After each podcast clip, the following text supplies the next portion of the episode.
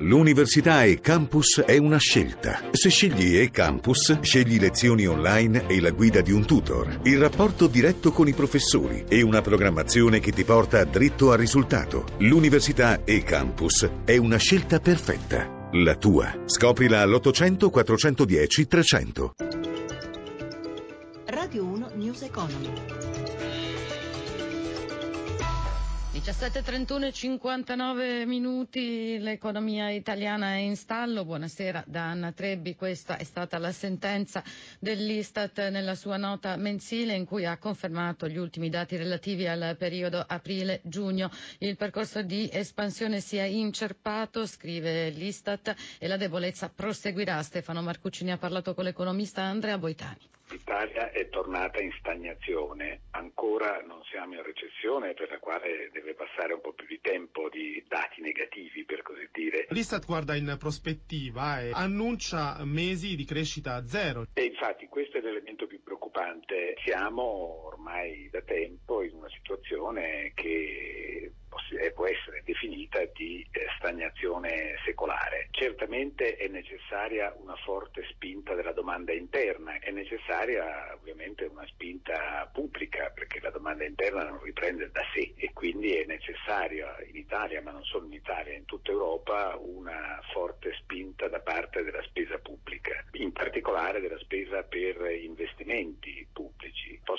essere per la ricostruzione del paese, la messa in sicurezza del territorio. Però è difficile trovare una soluzione per la crisi ormai decennale della nostra industria. Esiste un problema di produttività troppo bassa che in Italia si prolunga da più di un quindicennio. Ma questo non è un problema che si risolve congiunturalmente nei prossimi tre mesi, va affrontato con politiche industriali che richiedono molto tempo.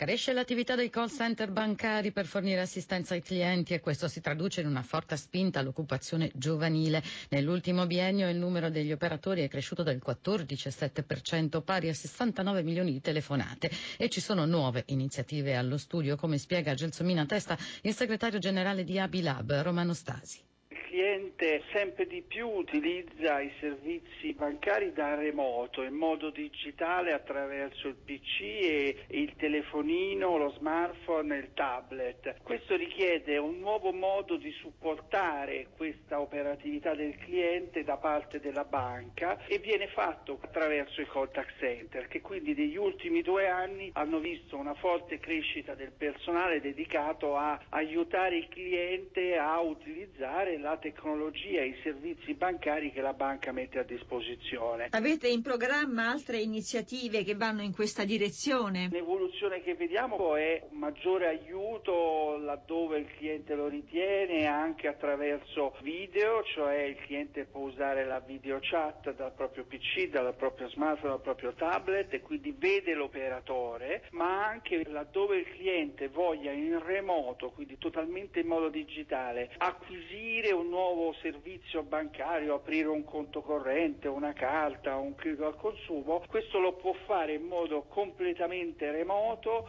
facendosi aiutare magari per alcuni passaggi da un operatore del contact center. Queste sono alcune iniziative innovative che vediamo nel settore. E siamo ai mercati, è stata per le borse europee una giornata altalenante e debole, Wall Street è chiusa per Labor Day, siamo a ridosso della chiusura e allora ci colleghiamo in diretta con la nostra sede di Milano dove per noi c'è Paolo Gila per l'aggiornamento. Buon pomeriggio da Milano, è stata un'attività incolore per tutti i listini azionari europei che sono appunto rimasti orfani di Wall Street per la chiusura del Labor Day. Sono mancati gli spunti che caratterizzano i trend dei mercati, soprattutto nel pomeriggio perché in mattinata c'era un avanzamento corale intorno al mezzo punto percentuale.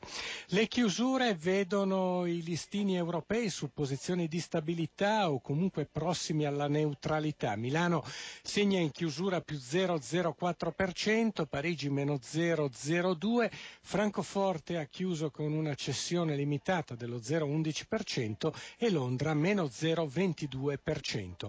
Non sono tuttavia mancati gli spunti deboli bancari, ma sono brillati Banco Popolare e Banca Popolare di Milano con guadagni rispettivamente del 5 e del 2,5%. Ricordiamo che i due istituti sono prossimi alla fusione esclusione per integrazione. Deboli gli altri bancari, come è stato detto, ma bene sono andati gli energetici, complice il prezzo del petrolio che è tornato a salire.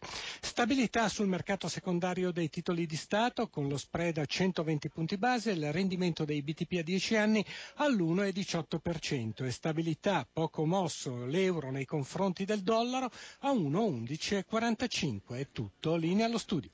Grazie Gila, News Economy a cura di Roberto Pippen torna domani mattina alle 11.32 da Renzo Zaninotto in regia da Anna Trebbi in studio a tutti. Buon proseguimento d'ascolto. Radio 1 News Economy.